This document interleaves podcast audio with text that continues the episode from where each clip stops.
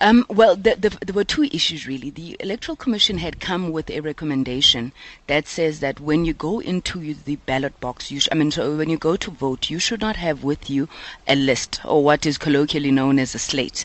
Um, and I think the, the thinking behind this was to ensure that if we're really committed to abolishing these slates, you shouldn't be carrying pieces of paper with mandates that nobody can really account for. But of course, delegates uh, they, uh, they they they questioned that, saying that the, supre- the, the the constitution of the ANC should be supreme, and that they cannot have the elections agency tell them what to do and how to conduct ANC business. Oh yes, and I think you know that was the point. I think amongst others made by Comrade Tony Yengeni to say this is national conference, and when conference sits, it is the supreme decision-making body of, of, of the African National Congress. It supersedes any decision of the NEC, any decisions of any other structure. So if the view from a conference on an issue, that is the view that that holds. So uh, we're in that process now. I think the one issue that was dealt with quite quickly was around uh, identification when you go vote. So you bring your accreditation card as well as your ID. I, I think that's normal practice. But the issue of the slates, it's important. I think it, w- it will be reviewed when we go back into plenary.